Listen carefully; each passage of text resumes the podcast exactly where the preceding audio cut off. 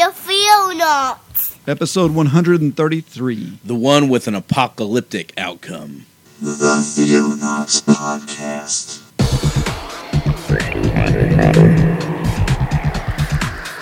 Christian news from around the globe.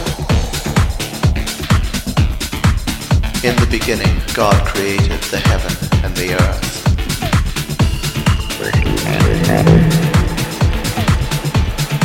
It is the glory of God to conceal a thing, but the honor of kings is to search out a matter. Explore the vast reaches of God's Word. Hello, all you Theo tyrants out there. I'm David Gaddy, I'm Jeremiah Orr. and, There's I'm another Brian Godawa. guy. There we go. and together we are. The, Theonauts.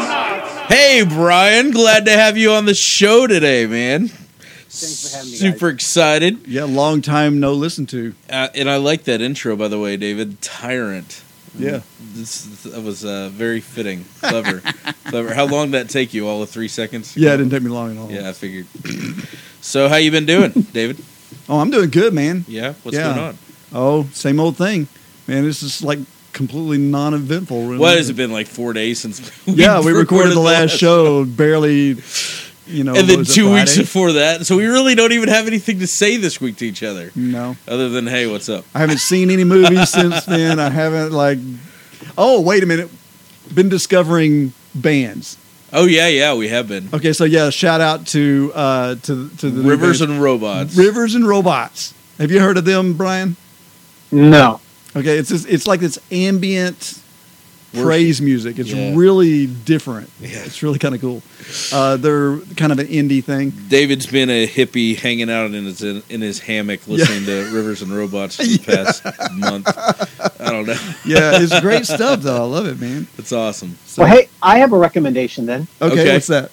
My best friend, uh, Michael Lee, is in a band called Gavlak. You can go find out about them at gavlakband.com, I think, or Facebook.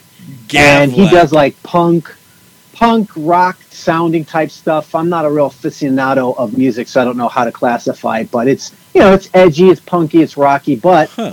he's uh, he's he's a Christian, and but the m- music is really like like Ecclesiastes type Okay. stuff. He- He's he's in the world, and he's he's singing about a clear worldview, kind of like a U two approach, where you know. It's it's not like Christian music, but it's got a real Christian worldview to it. Oh, okay. And I got to say this: it's not just because he's my friend. I actually like the music, which is always a tough thing because when you're a friend, you know, like if you don't like it, what do you say? right. I can honestly say, no, it's actually it's actually really good, punky, rocky music. Okay, what's the name again? Gavlak, G A V L A K, Yeah, I have him, gavlakband.com. I have them pulled up here. Cool. Looks pretty interesting. Yeah. I'm always interested in hearing new, exciting things that uh, that aren't out there filling up the airwaves right now. definitely. Yeah, I think they only have two two actual cuts that are available on iTunes, which is unfortunate because I've heard their whole album. They haven't, you know, they haven't done the full cuts yet, you know, or whatever, Sure. whatever you, the full production value. But I'm like, oh, there's a lot of other good stuff that's not out there yet. But they do play concerts and stuff out here in California. So That's- there's one coming up actually. In fact, they're opening for Yngwie Malmsteen, you know, the famous guitarist from the past. Wow. He's coming up to uh, That's neat. for yeah, I Yeah. don't know Wow, that's where cool. playing. That that's awesome, man. Uh, So what have you been doing, Jer? I've been packing up my room. This is the last week of school, and so I'm Oh, yeah. closing down for the summer, and I have to move all my stuff to the cupboard so the summer kids don't destroy it. You know. So yeah, because they do summer camp there, Ah, and they okay. use room some rooms for it, and so they're going to use mine, and so I had to pack all that stuff up. It was kind of bittersweet and say goodbye to some kids who were moving on, and it was it's been a good week so far. Cool. Yeah, been fun. That's about it, man. Boring life of a, high, a middle school English teacher. That's my life. So All right. So we want to get into some apocalyptic talk. I'm very interested in doing that.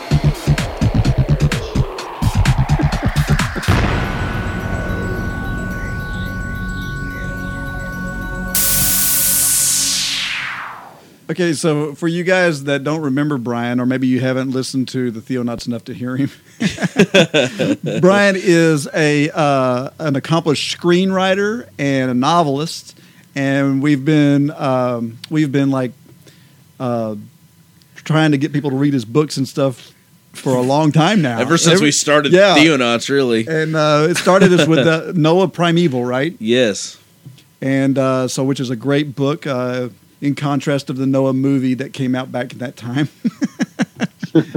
so anyway, man, Brian, you just produce these books like it is just going out of style. We're kind of wondering how in the world you produce so many books so quickly. and they're, and they're they're like well thought out, very lots of homework, Deep, involved. like, lots of extremely deep books. research and and all that. Yeah. So how are you doing that, man? Plus, they're like Lord of the Rings. You know, everything's like all these massive, uh, interconnected sort of worlds and stuff. And uh, well, you know what? Mostly it's because I, have st- I've had a personal love of, of theology for for decades already, and um, so I've kind of all got it all inside of me anyway. So when I'm writing.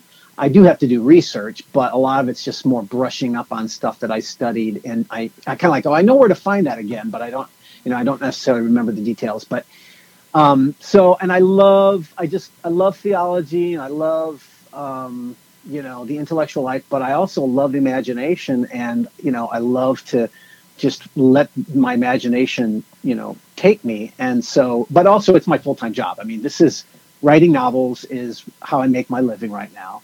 Sure. And uh, that started with the Chronicles of the Nephilim about five, six years ago. So, Yeah. um, so I usually write like two to three books a year. But this latest series, Chronicles the Apocalypse, it, it took me a year before I was able to um, release the first book. But that's only because I had to write one and a half books before I could let it. You know, like I, I felt like I had to. I had to go deeper into the story to make sure I wouldn't be forgetting things, or make to make sure I wouldn't discover things later that I would need to stick back in earlier because there's just so much going on. Right. And so, um, uh, and the other thing was was I was writing a theological book to release simultaneously with the first novel. We can I'll explain why in a minute. But so not you know I had a lot going behind that. So when I released the latest book, I released two books, and I'm going to release the second novel probably in a few months. So it, it, the wait won't be as long this time because, like I said, I put all that all that work into it. But yeah, it's it's a lot of work, you know. But my audience is kind of people who love imagination, love fantasy, spiritual warfare, the angels and demons, whatever that kind of stuff. The Watchers, Sure. Nephilim, but they also love the Bible and they take it seriously and they want, you know, they like to, they love the research. So, Yeah. you know, in my Chronicles of the Nephilim, I, I had appendixes at the end of each book where I explained the research where I got my ideas from because I knew they would sound so wild to people that they might think I just made it up. But in reality, I got it from a lot of ancient texts. And I Right. integrated integrated in, in with the Bible in a creative way, you know. And so I, I, I, I'm doing the same thing in this new novel series, you know. Only this time, I'm actually ed- footnoting the novel because the novels because the story of Chronicles of the Apocalypse, which starts with the first book, Tyrant: Rise of the Beast, like you guys already mentioned, Oops. it it tells a story um, of the first century church right after the time of Acts, the book of Acts. Right. And it tells the story from the Great Fire of Rome, which starts in 64 AD, and it goes up to AD 70, where the uh, temple was destroyed in Jerusalem. Now wait, wait, And- hold on for just a second because I Sure. this is very interesting for our audience. So you may think that you know Chronicles of the Nephilim, which is definitely Old Testament. You're talking about right around you know the flood, Noah, uh, all that. Uh, Yeah. And you trace the history of kind of like the Nephilim through through to Jesus, right? Is that the Yeah. whole idea? Um, but then, whenever they they hear uh, a title like Chronicles of the Apocalypse, a lot of them might be thinking apocalypse. So this has got to be end times writing. So this is stuff that hasn't happened yet. But these books focus on all the way up to AD, 70. So what's up with that? What's up with that? Yeah. Well, first of all, if you take it, um, uh, if you just take it on the face of things, I'm telling the story of the Apostle John when he wrote the Book of Revelation. Ah, right. cool. So it's, okay. it's taking place in, in in his time period, and I'm writing about the historical events that happened at that time. The you know Nero was persecuting the church and all this stuff, but the unique element is is not actually that. You know uh, what you're hinting at is my my interpretation of Revelation of the end times is not the typical left behind futuristic scenario.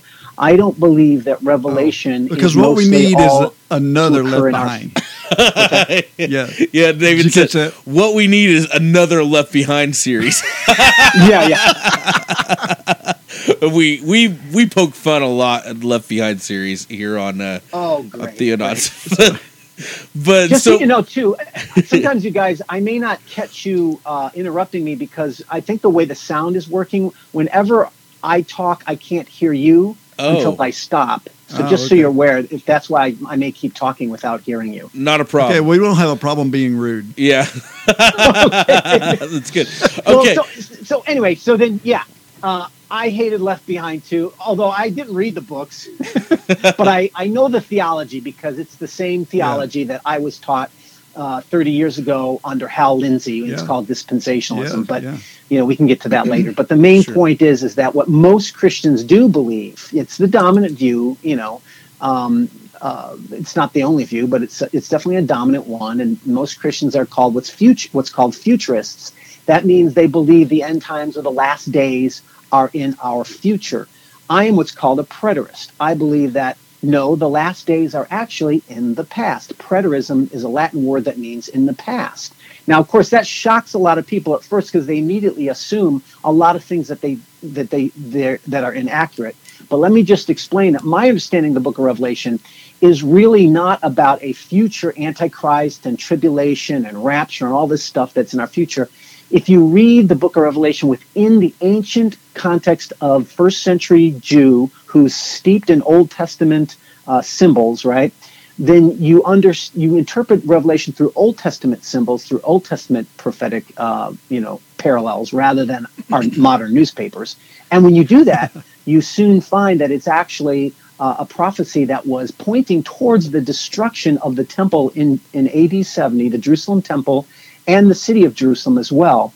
And um, and, it does so in apocalyptic or symbolic uh, symbolic references. Now, like I said, most people respond immediately with heresy, right? In fact, I did when I before I believed it. You Yeah. know? sure, sure, and, And uh, yeah, that was my my natural response whenever I was, you know, and I, I grew up born and raised Southern Baptist, and so I mean, we had we Clarence Larkin Yes. diagrams all over your wall. Yeah, Hal Lindsey was all about Yeah. it. Clarence Larkin, I remember that, Yeah. and I sh- I used to teach that diagram. Yeah. exactly. yeah, Um, The Yeah. gap theory thing was the thing that gets me in that. but the more and more I read, the Olivet Discourse was really what what set it off for me. That whole line, uh, and I, I tell you the truth, this generation will not pass away until all these things are fulfilled. And then, I mean, what he describes is verbatim what happens in AD seventy to me. You know, yeah, that same thing for me. It was the, it was that passage was one of the key passages that changed my mind as well, because you know we're always told when Jesus said, um, "Truly I say to you, this generation shall not pass away before these things take place," um, and these things will happen to this generation. You know, it's been spun in terms of the futuristic light to Yeah. so you go, oh yeah, the generation that will see these things, they're not going to die out. Uh, or Until- say, until oh yeah, the happen. generation of Jews will not pass away. So, and the Jews are still around, right? Well, no. If, you, if you actually look at the Greek, the Greek word for generation is genea, geneas, and it has nothing to do with Jewish race, and it has nothing to do with a future generation. If Jesus was going to refer to a future generation, he would have said, "That generation shall not pass away." Mm-hmm. But if you actually, with the, and by the way, I'm a real Bible-oriented guy. Like, you know, I- you got to prove to me from the Bible that what this interpretation means. Like, I can just tell you, well, this is what it means. So every I looked up. It's when you compare Scripture with Scripture, and you look up where this generation is actually used. Everywhere Jesus uses it, everywhere Jesus uses that phrase, this generation, it's always in reference to his generation. That is, the people who were lived that he was speaking to right then and there. And Right. not only that, and we're talking about a half a dozen places in all the Gospels and stuff, or a dozen places in Yeah. all the Gospels. There are references like this unbelieving generation, this adulterous generation, and he says this generation will be in the judgment will be uh, have greater judgment than Sodom and Gomorrah because they, or, or I'm sorry, will have greater uh, Nineveh will have a better Yeah. uh, experience in the judgment than this generation because they repented, but you didn't.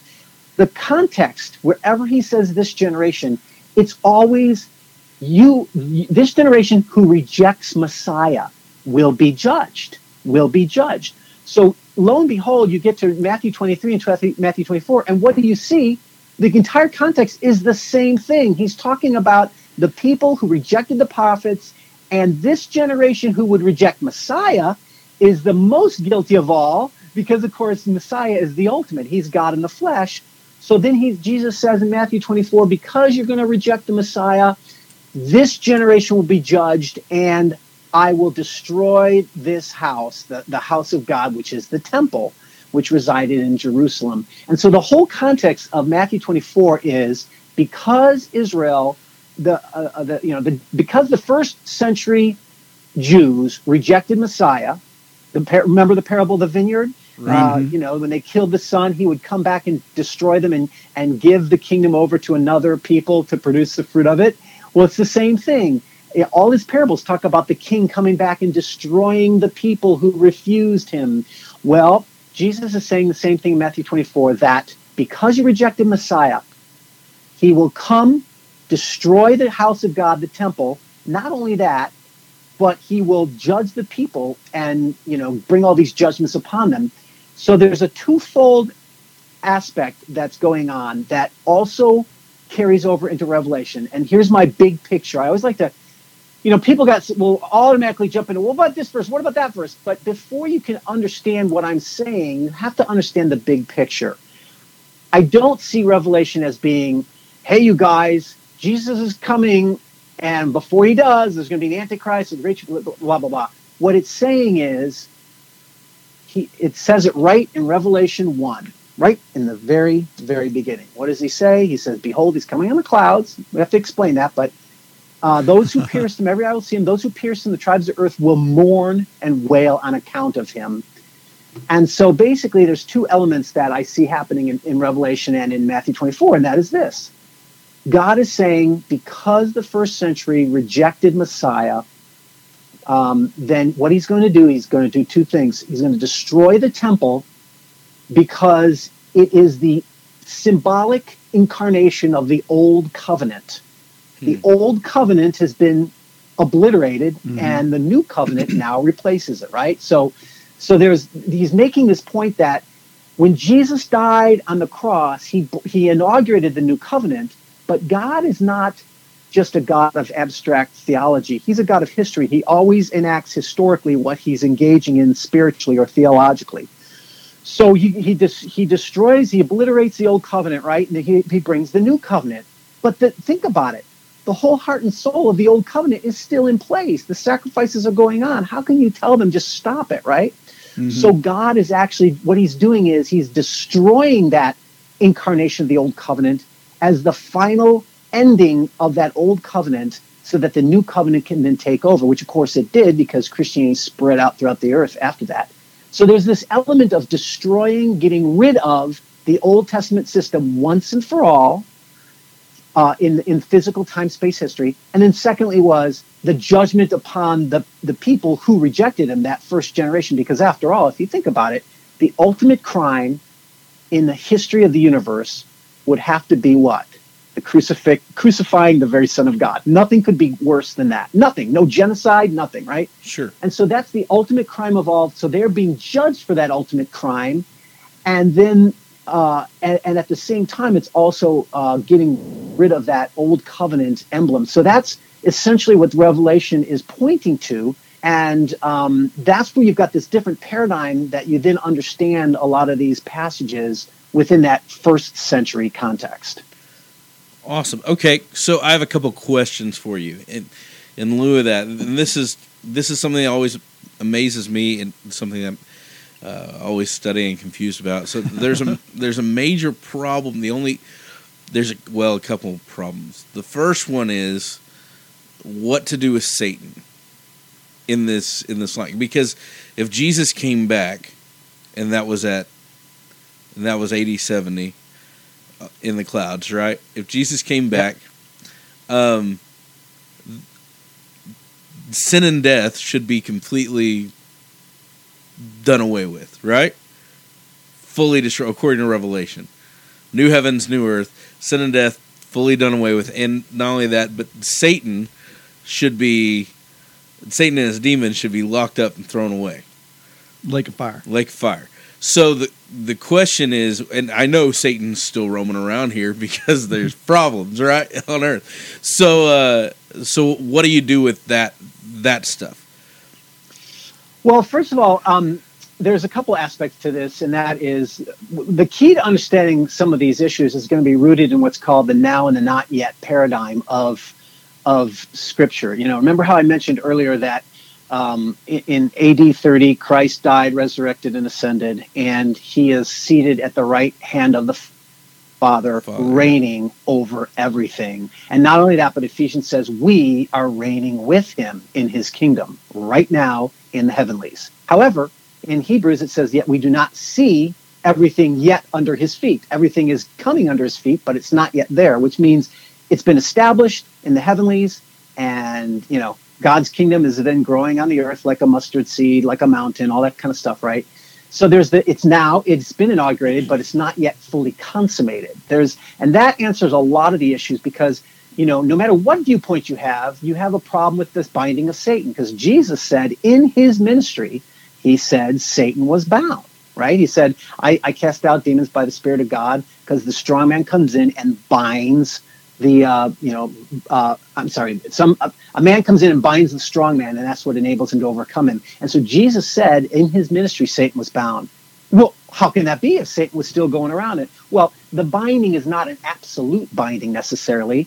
Um, it's a kind of restriction of Satan you know? When you read about um, uh, in in uh, Revelation 21 which is the most controversial passage in Revelation uh, so I don't want to I don't want to linger on it because there's you know who knows what it really means. But nevertheless, the, the, the binding of, we hear also about a binding of Satan there as well. But look closely at what it says though.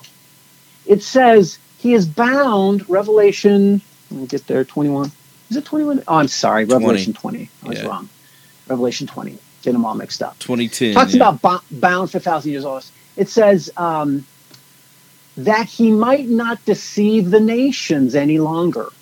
So the binding has to do with not being able to deceive the nations. What does that mean? Well, when when all the nations were under the authority of the sons of God and these pagan, you know, the host of heaven, they worshipped false gods and the host of heaven, right? Um, but when the Messiah came, they, they were all deceived, and, and only Israel was God's people, uh, only the people of Jacob in, in that physical land. But when Messiah comes, he takes back that authority, and now he's Messiah over all the earth, and no longer are the nations deceived. Now the gospel goes forth, and the gospel opens the minds and eyes of the unbelieving. And so, in other words, this binding has probably the context of the binding has to do with being able, not being able to hold back the gospel that spreads around the earth.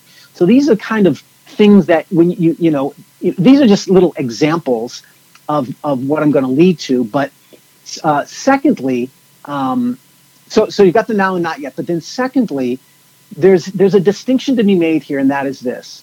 When I say preterism, there's actually different schools of preterism. Okay. And what I'm, the camp I am in is, or let's put it this way: the, there's one camp called full preterism or hyper preterism, and they do believe that literally everything has occurred in the first century. The second coming of Christ, the uh, resurrection of the dead, and the final judgment, as well as everything else. But that is an unorthodox or a heterodox view in terms of the history of the church. I am not that camp. I am what's called the partial preterist camp, which, by the way, if you want to call it a heresy, uh, anyone out there a heretic, then you'll have to prove that R.C. Sproul Yeah, is a R.C. heretic. Sproul. Good luck with that, buddy, because he's a theologian you cannot you cannot overcome. Um, and uh, 'cause he's a Laughs partial. Calvinistically. Uh, look, he, he's a reformed That's me. theologian that Yeah. if you're not a Calvinist, he's he's actually an evangelical scholar who He's- has great respect on from all schools. you Yeah, know? he, he wrote a So book called the uh, the Gospel according or the End Times according to Jesus that really blew Yeah. my mind whenever I first that, that that was my first introduction to preterism. But go ahead. Yeah, yeah. the keep- last keep- days according to Jesus. Last days according So- to Jesus. That's it. So, all, so what I want to say is this, and and that camp believes that though most of Revelation and though all of Matthew 24 has been fulfilled, there is still a future second coming of Christ, a physical resurrection of the dead, and a final judgment. All right. Now, the the this the events surrounding that though are almost you know uh, so ambiguous that we, we we can't really tell, and and um, there's not a lot of specifics is what I'm getting at. Right. and that's that's very different. So but but but my point would be um so so there's assumptions in what's being said that aren't aren't true. And the number one element that is the most controversial and the most difficult to address is precisely this but didn't you know but doesn't jesus say when he comes on the clouds and isn't that the second coming? And my argument with that would, with that would be for that would be no it's not the cloud coming of Jesus, if you study it in the scripture, and this is a fascinating, um, it's really funny because when I first was struggling with preterism, I could see everything in Matthew 24. Okay, it all makes sense. It all makes sense how it was, it, it happened in the first century. But when you get to that verse, you know, near the end where he says, you know, uh, and then you will see him coming on the clouds, verse 30. Obviously, that hasn't happened, right? So there, there must be something else. that must be the future. Well, Yeah. no, not necessarily, actually, because uh, and now I now I believe that's this is really almost odd. When you study the imagery, symbolism of the Old Testament integrated with the New Testament, that to me now personally is the easiest thing to prove that it happened in the first century. Why? Because the poetry is very consistent. Um, there's a couple things. First, you look and through Jesus doesn't talk about his cloud coming in that place alone. He, he mentions it in a couple places. One of the most amazing places was is Matthew 16, 27 through 28. Jesus is talking about coming. He, Son of Man's going to come with his angels in the glory of the Father. Surely that's the second coming, right?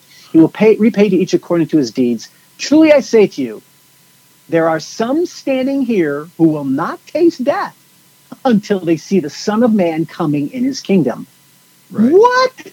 so now you must you must believe that you know maybe he's talking to a I don't know 200 people, right?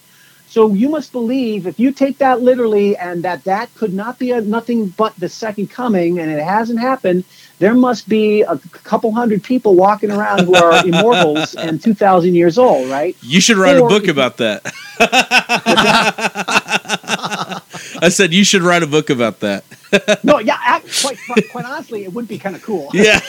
okay, but but ta taking the Bible consistently, so right then and there you realize that this coming is actually something that Jesus was saying would happen within his lifetime. Lo and behold, that's exactly what he said in Matthew 24. This generation would not pass away, right? Right. These people who are standing right here. And by the way, there's there's you know there are other passages, but let me jump back to the the the um uh, where where it really comes comes into strong relief. Then and here's what it comes to is this phrase coming on the clouds. What when we interpret it through our modern Western eyes, we what do we immediately picture? Jesus is surfing on a cumulus nimbus, right? Okay, maybe he's on a horse and the horse is surfing on a cumulus nimbus. But the but the problem is that wasn't written to us. It was written to ancient Jews, and this phrase "coming on the clouds" was a very well-known poetic description that was used multiple times in the Old Testament. And here's what here's what it meant.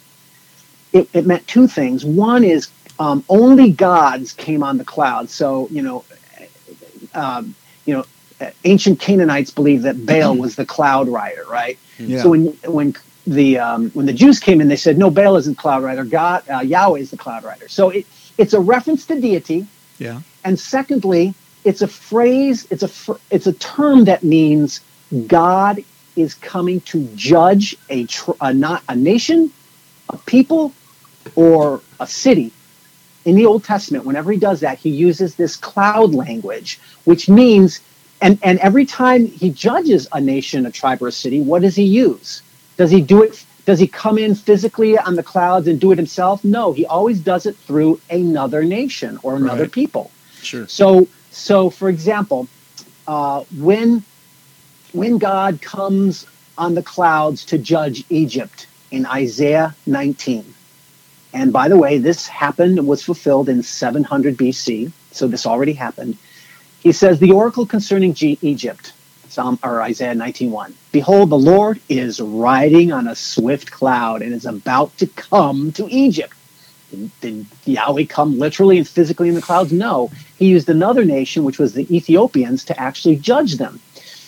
I could go through a litany. This is not the only passage. He does it against Egypt. He does it when he talks about judging Assyria, when he talks about judging uh, Israel in the first century. He always talks about this cloud coming, a day of clouds. And so, this notion of cloud coming is a reference that means judgment upon a tribe, a city, or a nation. And um, so, in other words, my point is, is it was very common for Jews to think in those terms. So, jumping now to to uh, uh, back to you know Matthew 24. Oh, okay. What does Jesus say in the beginning of Matthew 24? He says, I can get there quickly. He says, "Not one stone will be left upon another of this this uh, temple." Right, Matthew 24, verse 1. They're going Sure. around talking about the temple. Not one stone's going to be left. This house will be desolated. Why? Because you rejected Messiah. Then he goes through all the signs of the end of the age, and then he ends up saying, and then the Son of Man will come on the clouds, and you will see the Son of Man coming on the clouds of, of heaven with power and great glory. So basically, what he's saying is, uh, and this, you know, he, he clarifies this in other passages like Luke 21, where he says, the you know, when you see Jerusalem surrounded by armies, know that its desolation is at hand, and uh, it's it's so it's very clear. You know, they will put a siege up against you. He says, right. So the point is, is when the Roman armies, again, a pagan nation, surrounds Jerusalem, you will that will be the sign uh, to those who rejected Jesus, right? The those who pierced him, you know, his own people, the first generation of Jews. The sign that he is Messiah, the one you rejected, is the fact that Jerusalem will be destroyed. That's the sign that he is sitting at the right hand of God, meaning he is, but you rejected it, but this proves that he is. And and that's the that's the whole picture of what's going on is uh, the Roman armies are God's is the way that God uses to judge first century Israel for rejecting Messiah. And that's what this this whole you know paradigm is really is really trying to explain. Wow. Yeah, that's cool. Wow, that's really powerful. Uh, you have a uh, an online course, right? That I do. that you walk through this with. Tell us a little bit about that. Yeah, no, I, thanks for asking. Um, it's called, you can go to lastdayscourse.com, I think is where it is. Let me double check, make sure that's still up. Yeah, lastdayscourse.com or just go to Godawa.com and, you know, look through my tabs and you'll, you'll find it. Like actually go to the store in, Sure. in Godawa.com and it'll, and it'll point you to that, to that website. But I do, I, I have a series of 10 teachings where I go through a lot of these things where I explain the theology of the end times and stuff as I've come to understand it with visuals, with um, uh, you know um, powerpoints and stuff like this, but also film clips from things like, for instance, you know, um, one of the things. Well, I'll, I'll talk about that in a second. But anyway, so for those who are more interested in the theology, you can you can take that course and you can have access it forever for the rest of the time on the online on the internet for as long as you live. And um, I, I do that teaching, but I also have the book End Times Bible Prophecy, Right. which also walks through Matthew 24. And what I did was I wanted to have that out there so that people, if they're c- confused about the novel, because believe it or not, we're sitting here talking about theology, the truth is, you guys, I'm I'm more in love with my novel than I am with the theological books. But if Christians want to understand the context because it's confusing to them, that will help lay it out for them, so that when you read the Chronicles of the Apocalypse, it will it might make more sense within that context. But Yeah. the but the end of the but the the um, at the end of the day, the bottom line is, no matter what view you do believe of the end times, I still guarantee you'll love the novel. And and one of the, and the reason why is this because I I sought to be historically accurate. I had to be because I wanted to prove why this how this fulfills the scriptures. So I did heavy research to make it historically accurate, and I also have um, I also work in the Watcher paradigm, which I have in my Chronicles of the Nephilim series, which Right. talks about you know uh, the gods of the nations and and all that. So And it kind of ties them together. It kind of ties them. Ties, ties them together. It ties them together. Yeah. Uh, one thing I was going to So- ask you about is because this isn't a new thing either. Um, Hank Hanegraaff did a similar thing years years ago. I don't know if you read any of those. Yeah, Those I'm, I'm so bummed because I wanted to say I was the first one to do it, but I can't. Yeah, it's actually it's called the the Last Sacrifice. I don't know. The Last Disciple. the last series. last disciple series, uh, and Yeah, it's yeah. and it's basically it's his uh, um, Left Behind series set in Wow. you know th- this time frame. But the cool thing is, I know your writings, and I know this is going to totally rock. Oh, it, you guys, because- I don't mean to sound I don't mean to sound proud here, but it, it really does. And I can see you this: That's awesome. his is not at all like mine. I know because I'm I know he doesn't ha- necessarily have my viewpoint. So Yeah, Um, but yeah, so what I'm saying is people will love this for the spiritual warfare, for the fascinating historical context, um, you know, and it, like I said, um, here's here's another thing is it it tells you the story of a very, again, no matter what viewpoint you do have about the end times, this destruction of the temple in 70 AD is a very critical historical and theological turning Yeah. point in history for both Judaism and Christianity. yeah. That's So it One, behooves one of the us to that really know more about it. And my problem is, is most I don't these pro- Bible prophecy teachers never teach you about this stuff because they don't believe it's relevant. right, and, But and I think it is. One of the things that, that I found very interesting because in looking at this preterism stuff, I've I've, I've started reading uh, the Parousia, um, Mhm. and which is like the quintessential book on Yeah. this. Uh, I forget the guy's name who wrote it. Um, Russell. Yes, yes. Um, anyway, um, and so the whole thing that it's, it's just kind of uh, uh, fascinated me, and I had never really. I mean, I knew the temple was destroyed in AD seventy, like I knew that, and it was like okay, the Romans, you know, knocked the temple over, and that was kind of all I knew. And Yeah. then I went back and started reading Josephus. No, this is a huge thing. Like this is a horrific time period. And there's all this bad stuff that's happening, you know, earthquakes and famines and all these things that are talked about in the scriptures are actually occurring there. Uh, people were starving, they were eating uh, they were eating their own children. I mean, there's all kinds of weird Yeah. stuff in there. Wow. Yeah, totally. And not only that, but um, I- really found Nero to be a very fascinating villain. So I have a lot about him in there. But one of the things I cover extensively, uh, which is why I, I, I advertise this, the first novel, Tyrant Rise of the Beast, I advertise it as a, a book about the persecution of Christians, which in a very realistic, in a very real way, reflects um, the, the spirit of what's growing right now in our culture. And that was um, I, I talk about the Great Fire of Rome, and what happened was that um, rumors started going around, and, and may very well have been true that uh, we don't have proof of it, but it may very well have been true that Nero uh, started the fires of Rome because he wanted to level the city so he could rebuild it in his glory and call it Neropolis. Um, and but what happened was the populace started those rumors started growing and they were getting angry. And it doesn't matter how powerful you are as a Caesar, if all the people turn against you, they can lynch you. Oh yeah. So he needed to, he needed to find a scapegoat, and uh, he found it in the Christians. Why? Because they were preaching the fiery judgment of God, right? and not only that, but the Book of Revelation talks about that in relation to Rome. And so I actually have that in my story as well, where Nero hears about this subversive letter going on that talks about assassin. He's a beast and it's going to assassinate him and all this.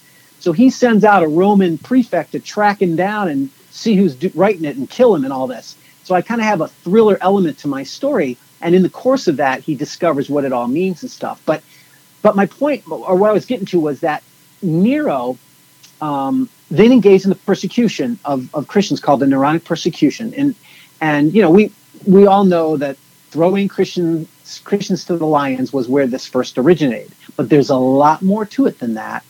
And the the pers- the um, the the horrors that Nero visited upon the Christians were truly truly diabolical and demonic. And I bring those things to life. So this is not a book for fam- family reading. Um, But I tell the true story of the persecution and what happened to the Christians. And I do that because I'm convinced that when the Bible talks about the Great Tribulation, the Neronic persecutions was the Great Tribulation. And the reason why that's and and that that's significant then because that makes Nero the beast of Revelation. Nero and the Roman Empire. You know, the Roman Empire was the you know the beast with seven heads, which represent seven different kings, right? And and um, in fact, let me let me let me point out two things. One, if you go to Revelation, um, let's see, if you go to Revelation one verse nine, John says, "I, John, listen closely, your brother and partner in the tribulation." and the kingdom and the patient endurance in Christ on, was on the island of Patmos. So right there in the book of Revelation, he says the tribulation was going on at Yeah. that moment. Uh, that's He definite in it. evidence. Yeah, that's that's huge right there. That's That's totally that's that's I mean verbatim evidence. Let me ask you So a question oh, go ahead. real quick. I, I don't want to get you off the subject. So you identify Nero as the beast, but you you also so what do you do with like uh what's his name? Ves, is it Vespasian? I can't remember. I don't know him. Yeah, he was just as bad as Nero, wasn't he? Like um all the way through. So Yeah, no, I would identify. I don't know. Would would it would it be just Caesars were were the beast? Yeah. Does that make sense? Well, here's the thing uh, history is complicated, history is complex, and prophecy is symbolic. And why is it symbolic? Because, it, you know, it's not going to. Prophecy, uh, how can I put it? Um, since history is complex, you, you have to. You have to talk about things through images because it gives you a little bit more ambiguity. Sure. Uh, but I think what you're referring to is actually Titus. Um, yeah, because here's what happens. I'm sorry. well, here's what happens historically. Nero is the one who's Caesar at the time. The Jews rise up in revolt, and Nero then sends Vespasian, who is his general, and his son Titus to to Ju, uh, Judah, Judea, and it, it, it- they take three and a half years. Hmm, three and a half years. Where have we heard that before? Forty-two months. It takes them three and a half years to devastate Israel and besiege Jerusalem. And guess how long they besieged Jerusalem itself within those three and a half years? Five months. That's right. The five months that it talks about the uh, locusts being released from the abyss and, and from the Wow. Euphrates, all stuff. Anyway, there's a lot of correlations there. But my point is, is but what happens is in the middle of that, right before they besiege the, the, the temple, Nero dies. So Vespasian, and Vespasian is uh, called to be uh, the next. Well, actually, there are three in the in the space of about eight months. There are three different emperors that rise and fall until Vespasian gets back to Rome and takes over as the new emperor.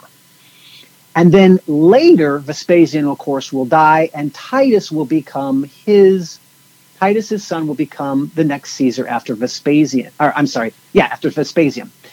Um, but it's important to understand that when you are the emperor's son, Titus represents Vespasian, his family. So Titus was actually considered would actually be referred to as imperator when he's over in Judea because he represented Caesar while he was the general of the army. See what I'm saying? So there's Yeah. so what I'm saying is there's this, you know, uh, fuzzy connection going on that if you represent the emperor, you you represent him like a like an image does. Right. But here's here's here's how some of it comes back into place.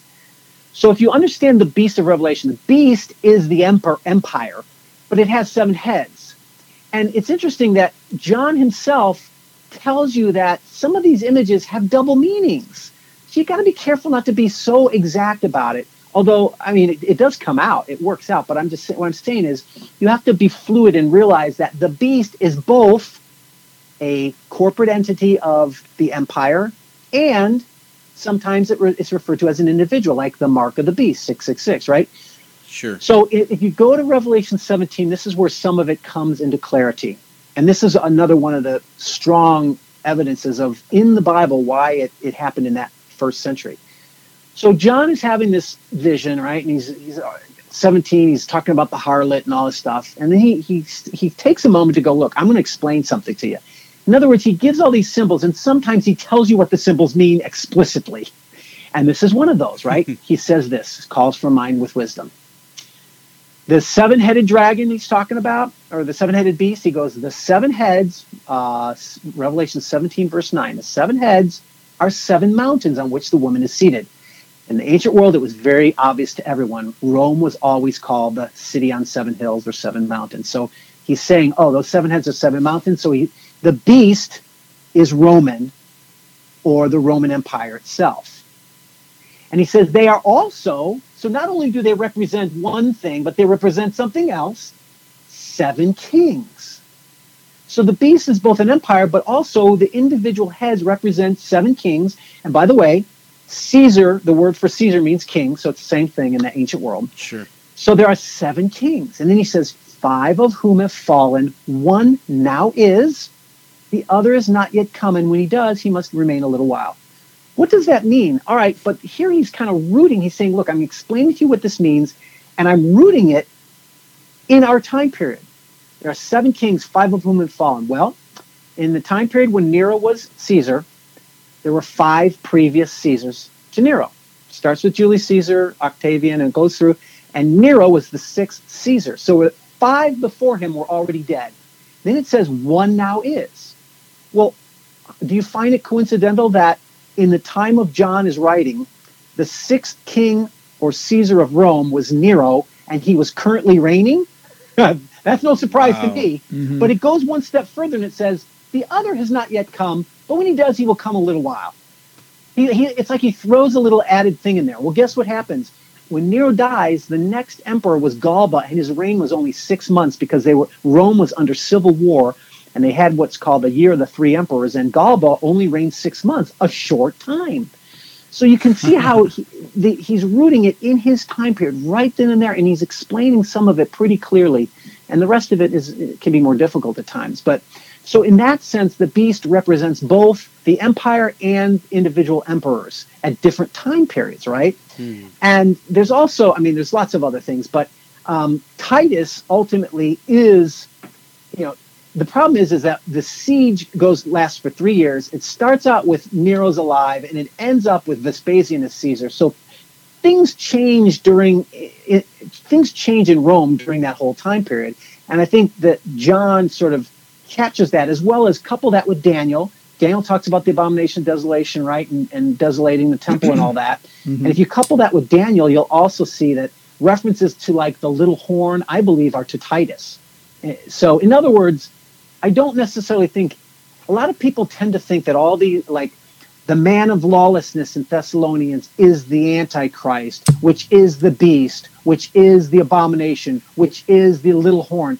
I don't think that's necessarily the case. I think each of these prophecies have different symbols of different, um, you know, uh, important historical men, you know, in relation to the to the whole picture. So you've got to really study deep to, to you know to, to figure that out. But and it's tough. It's not easy. I, I'm, you know, certainly don't think it's easy. Well, it definitely sounds like you've done your homework Yeah. in this.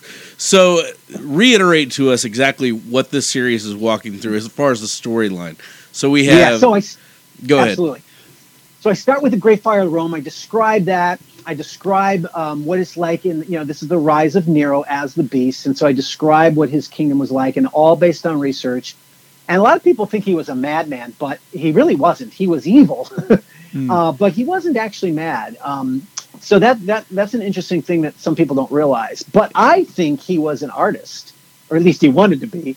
And so in, in- he he has a he's a strange villain in that he believed in beauty, and he was more obsessed with being a uh, playing the lyre and being a charioteer to be a, a champion than he was in, in being a Caesar. But he used the Caesar powers of course, to wreak havoc. Yeah. But nevertheless, so it Well, you starts got with that, that, uh, and it launches off at the traditional- persecution. You got that traditional um, Nero played the violin, Violin while, while while Rome Rome, burned. burned.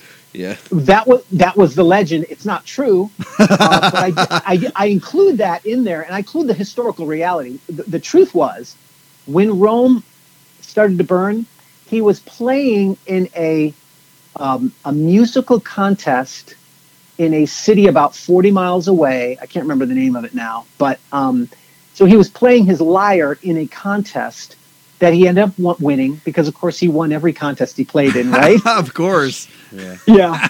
Uh, so so that's where they get the idea. You know, he you know part of the part of the proof that hey he didn't start the fire was he wasn't he was in uh, ano- he was in another city at the time. Oh, of yeah, course, yeah. that doesn't matter, right? but the point. So then what happens is the persecution starts. They start hunting down the Christians, and the the three main characters in my story are this: I have a Roman prefect who has a Jewish doctor. And the doctor is his personal doctor because the prefect's part of the praetorian and or he's part of the roman legions. And they could they could force you know jews to be their doctors if they were good if they wanted to. So my main character in my story is this jewish doctor named alexander and he's sort of begrudgingly forced to help this prefect right? Um, but he's also a hellenist meaning he's a jew who he's not very committed you know. I mean he's he, he likes to compromise. He loves a lot of greek culture as well as his judaism. So he's a man of compromise wants to have both best of both worlds right? Mm-hmm. And then my third character is when they start persecuting the christians they find this beautiful woman who also happens to be a, a rich heiress of a, of a merchant shipper. Her name's cassandra. So she's beautiful but she's also mysterious to them because she's a christian. And they so they pull her back instead of letting her go to the arena and they make her the the roman makes her his servant and but what's interesting is she does something she does an act of sacrifice that saves saves someone very important to them so they they treat her re- with respect right and so these three are together in the story so i'm giving you the story through the eyes of a christian a jew and a roman Oh, that's and cool. that's why i say That's What? cool. He said that's Yeah. really cool. That's a great aspect. That's, Yeah. that's pretty neat. So go on. Sorry. Yeah so I, you know i wanted to give that because that allows me to then you know quote scriptures from the jew quote scriptures from the christian but also sort of say well what, what would a secular person how would they see our religion in that time period you know and be skeptical. I wanted i wanted to be truthful to all these viewpoints.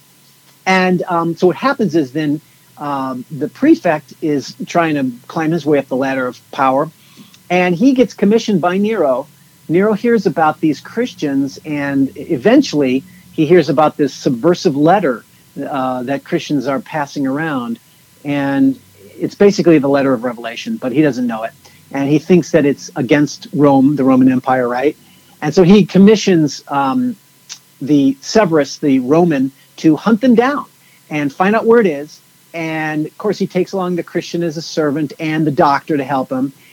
And they end up going on a journey into Asia Minor because they hear about oh it's you know they they find fragments of this letter because the Christians are burning it so they can't catch him right, and then he, they they end up in uh, Asia Minor because they hear about these seven churches that were so they go to each of these seven churches to find out well maybe if they can track down some more details. So this is how you know and meanwhile we're seeing what's going on in the spiritual realm. What is what is Satan's goal? You know what is he trying to do? And Satan is behind the gods of the nations, so he wants to bring all the the nations down upon Israel and destroy the city himself, right? He wants he kind of has that goal. But there's also machinations and betrayals going on because, of Mm. course, they're bad guys, and bad guys don't always follow the plan. And I've got I, so I try to I try to that's the fantasy element where I also show the spiritual warfare that's going on at the same time. And you know, so there's of course a lot of demonic activity in this time period. We read about that in the book of Acts, right? Yeah. So I, I, de- I depict a lot of that, and then of course they all they end up in, in Jerusalem as well. And the the the the uh, the first book ends with them finding the Apostle John because ultimately they real they they discover oh it's this it's this Apostle John the last living apostle, and they want to find out what it means. And you know the Rome the Roman will kill him if he thinks he's going to be subversive, right?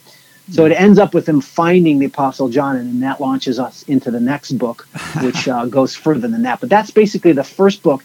but it's not. Even though the book, even though the series is a series, each book will be have a complete beginning, middle, and end that will be satisfying. So I have a big, um, I have a big battle that concludes each book basically, and uh, which makes it, I, I think, wraps it up in a very satisfying way. Yeah, kind of like the Lord of the Rings. That's a, Yeah. they always did that. Totally. Yes. Um, so only, only instead of elves, I have demons and angels. You know, that kind of thing. instead of elves and trolls. Yeah. so do, does um, does Peter and Paul actually make appearances in your story? They do. They do. And, you know, this is one of the interesting things I found fascinating as I did research was, you know, there are a lot of legends about the apostles, and we don't know a lot about them. And, Right. you know, there's different legends. So I had to pick ones that worked best with my story. And, you know, um, and, and many of them believe that both Paul and Peter were executed in the great persecution, the great tribulation in Rome. Right. Paul was beheaded, and you know Peter was maybe crucified upside down. Um, those, you know, that's those are the traditions that we have, and and so I do tell that those stories, and I tell a little bit. I have Paul show up, I have Peter show up, um, and and Paul ends up in prison. You know, some believe that Paul went to, to Spain, um, you know, which was the outer edge of the empire. Right. So I deal a little bit with those guys and, and a little bit with those them as apostles and, and, and a little bit about the apostle John, you know, that some believe, you know, there was legends that he was boiled in oil and survived that. And I bring all that stuff into here. That's awesome. Um, but I do it I do it in a creative way where it's not always like it's sometimes it's factual, like or sometimes it's factual, sometimes it's led hearsay, like, you know, you, you find John, the Apostle John, coming before Nero, and Nero says, "Hey, I hear you, but I hear they tried to boil you in oil." you know, it's like, uh, but you you survived it. and go- You know, so I, I bring it in in that in that sort of manner. Oh, that's Um, cool. Well, uh, one of the things that, that I find that is going to be cool about this is that, irregardless of where you go from a uh, eschatological standpoint, um, it gives a context to the other writings of the New Testament. So, Yes. so like for example, the first and second letters by Peter are written later in his life, and he actually addresses these things. Like he's addressing ne- the persecution of Nero. I mean, it comes Yes. he comes right out, and of course, we we always kind of take these scriptures to just mean kind of like an in general uh, when you when you suffer blah blah blah. But he's not doing that. He is talking a very specific of something that he knows is happening. So, like in see, like First Peter four verse twelve, he says, "Beloved, do not be surprised at the fiery trial when it comes upon you to test you, as though something strange were happening to you, but rejoice insofar as you share in Christ's sufferings." He's not just talking about, hey, when you're out there on the street and things go, you know, awry. He's specifically talking about this fiery trial that's coming, and Yes. and he is preparing the right the readers of his letter to be able to persevere the suffering that's about to happen to them. Yes, yes, no, I, absolutely, and I, I do bring that. I bring in Thessalonians, I bring in Peter, I bring in. Um, let's see, I'm trying to find one. Was it 120? Yeah. Okay. So in one tw- in First Peter 120, get a load of this. He was for, Jesus was foreknown before the foundation of the world, but was made manifest in the last times for the sake of you. Wait a minute. I thought the last times, the last days was in our future. No, Jesus was made manifest in the flesh in the last days. This brings us back to this, this other notion. Everyone automatically assumes when they hear the word the end of the age or the last days, they assume, well, that's got to be the end of the world. But contextually in the Bible, no, it doesn't. When Jesus says the end of the age, it basically he's saying the end of the Old Testament age. It's not the last days of the universe or the world, it's the last days of the Old Covenant. See what I'm saying? And so mm-hmm. consequently, they you see this phrase show up in the New Testament books where they're saying the you know, John says the last hour is here, you know, the last days are here. They actually said we, you know, the book of Hebrews is, is just one of the most fascinating ones because there it's it's it's you know more clear than just about anywhere. He goes, you know, um, in these Latin uh, Hebrews verse one, chapter one, verse one, verse two. Uh, you know, uh, long ago and many times in many ways God spoke to our fathers, but in these last days He has spoken to us by His Son, So Jesus came in the last days. What, what does that mean? It means the last days of the old covenant. Why? Because Messiah brought the new covenant. It makes perfect sense, see? And the context of that then is the end of the age is the end of an era. The word the Greek word for age is aeon, which means era. It doesn't mean the end of the world, see? But even then, when they talk about like, you know, the, the, the, the end of all things is at hand, Peter says that the end of all things is at hand, which means it's here, it's upon us. Why? Because the entire New Testament was written before the destruction of the temple in 70 AD. And they knew it was coming, the apostles, and they were basically saying, that's it. That's the end of the old covenant age. That's the end of the old cosmos, meaning the old paradigm, the old way, the covenant, that the way that God operates with the world, with his people. That whole thing is being, uh, uh, you know, obliterated and, and replaced, right? Yeah. But here's one. Here's one of my favorite. Here's one of my one of my favorite ones I like to talk about. It's in Hebrews, and it's Hebrews chapter eight. And I lost my place here. Sorry. So he's talking about the new covenant. All right, it's very very clear. Hebrews chapter eight. Right. Christ obtained a better ministry, more excellent than the old. The old covenant, you know, he mediates a better new covenant, and the first covenant was had faults. That's why we have a second covenant. It's very clear, right? And he says, uh, and this is the fulfillment of Jeremiah. Behold, the new days, the, the days are coming when I will establish a new covenant. Then at the very end of that chapter, verse 13 in chapter 8, he says, in speaking of a new covenant, he makes the first one obsolete. Makes sense? Uh, that makes sense. Right. But then he says this, and what is becoming obsolete, wait a minute. So now it's becoming, it's not yet obsolete. And he says growing old, it's in the process of growing old. It's not actually, you know what I mean? Like it's, it's in process. And lastly, he says, is ready to vanish away.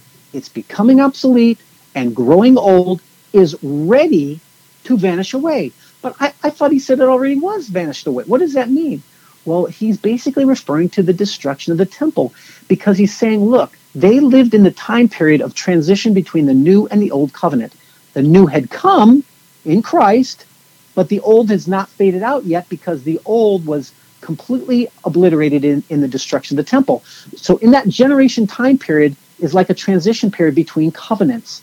And so he's basically saying the old is becoming obsolete, growing old, and will vanish away. When did it vanish away? When the temple was destroyed, when the incarnation of the old covenant was finally historically eliminated.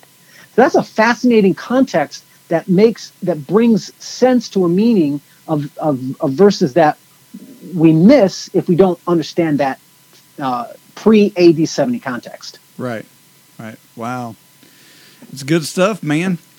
Uh, There's a lot more too, man. I mean, it- what about well, it What blows the me book? away, but you've got to really just. Uh, I, I'm excited to read the book now. I, I want to know exactly what's going on, and so this is a pretty interesting thing. And then, of course, um, you can read Tyrant: Rise of the Beast, or you can jump straight to End Times Bible Prophecy, which lays it out in factual relevance. But uh, And you're including your all your research at the end of Tyrant this time as well, right? Like you did with the other books. Yeah, you know, but here's what I did. I did it with footnotes because I knew that people would be reading along and they would say, you know, uh, Wait a minute. yeah, wait a minute. Nero's name equals 666. Now, wait a minute. Yeah. And so I put a footnote right there. But here's what I did I didn't just give you citations, I actually took chunks of scholarly works so that you could r- read the arguments for everything. So it's, it's, as a matter of fact, I have as much footnote text as I do novel text. There's that much for it. So for those who want to go deeper, you can. But you don't have to if you don't want to, because uh, you know you'll enjoy the story. Or read through it first and then read it a second time and stop off and you know check the notes or whatever. Um, but yeah, I, I wanted to do that because again, it's it's you know, first of all, it's anathema to do footnotes in a novel, even a historical novel. Yeah. You know, you shouldn't be doing that. But the reason why I did was because my audience is a Christian audience, and I'm talking about a very uh, uh, controversial topic, the end times, that people have very strong opinions on. So they're going to be reading this, and they're going to be going, "What? No way!" Because they haven't been taught this way, or because they have their own strong beliefs. Yeah. So I knew that they're going to be very demanding. They're going to want proof. Not they don't want just entertainment. They want proof. Christians want that. You know, that's that's fine. You know, so so that's why I did that. I, I think Um, that's a great idea.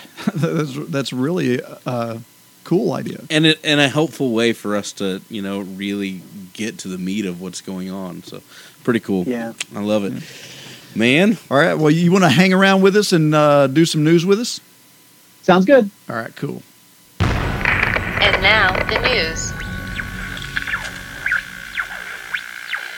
All right. So the first main thing, um, the United Kingdom raises the threat level to critical after the bombing in Manchester uh, yesterday. I don't know if you've heard about that in Manchester, Yeah. England, um, but it happened at a at a concert um, at the Ariana Grande concert, and it killed 22 people.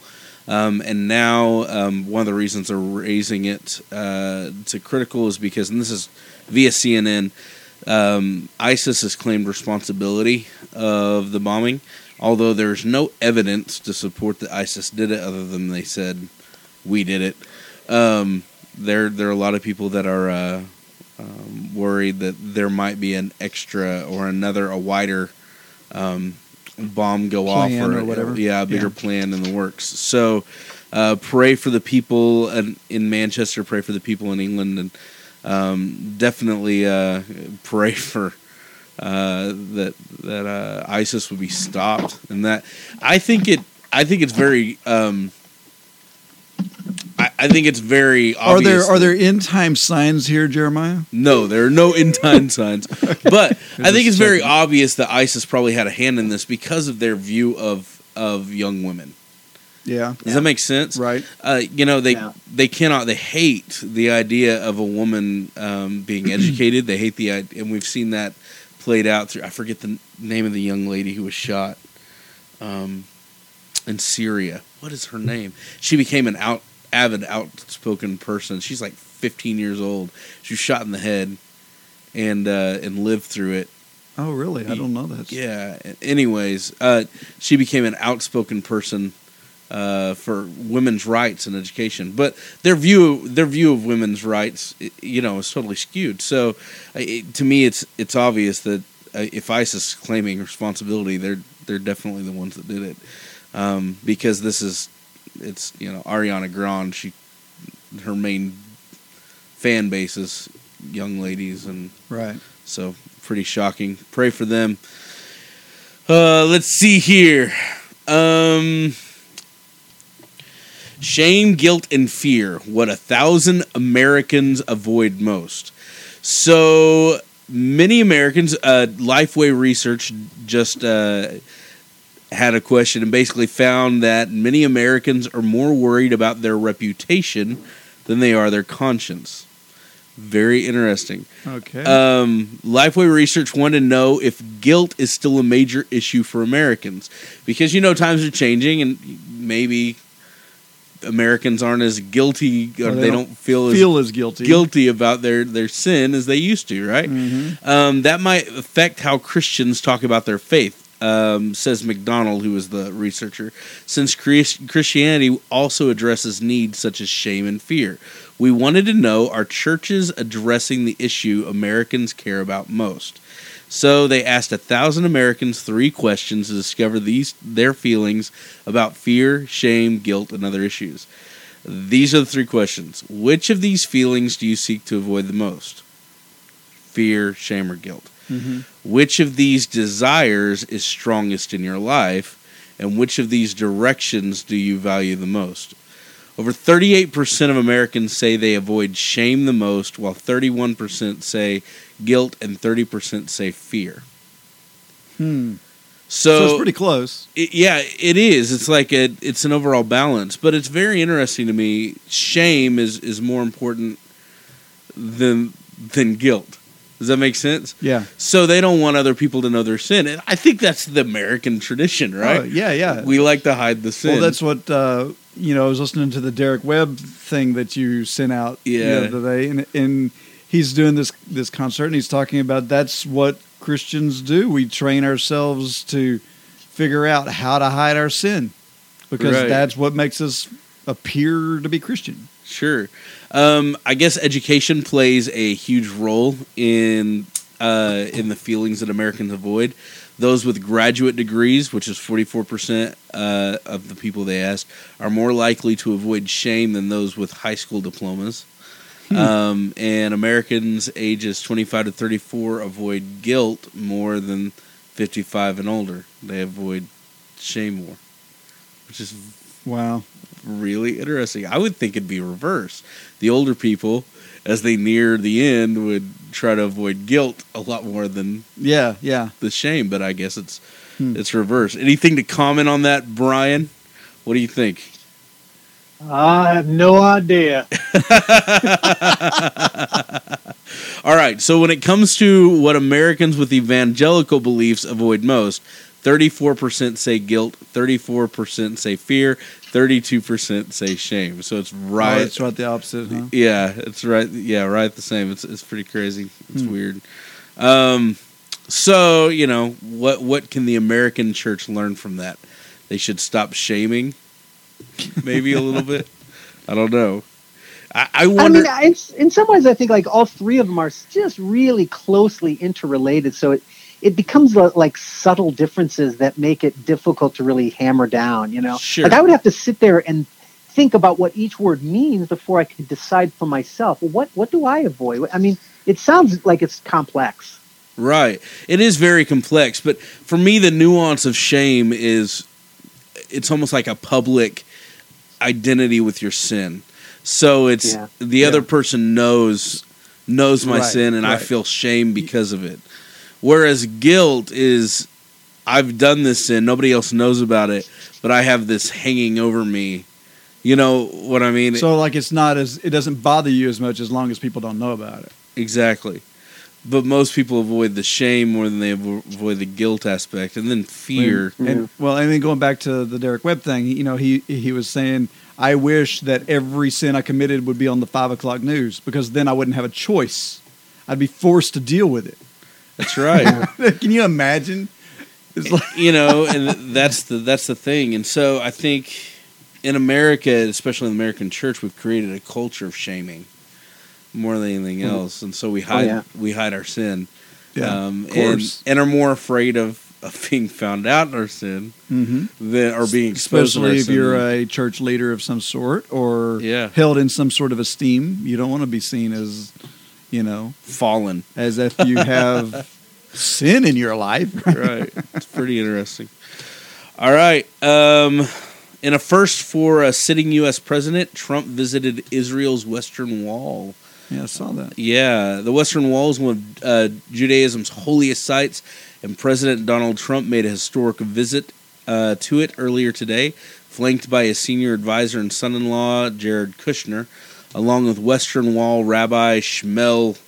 I'm not going to be able to pronounce his last name, Rabbanishkanif, whatever, wearing uh, Shemuel.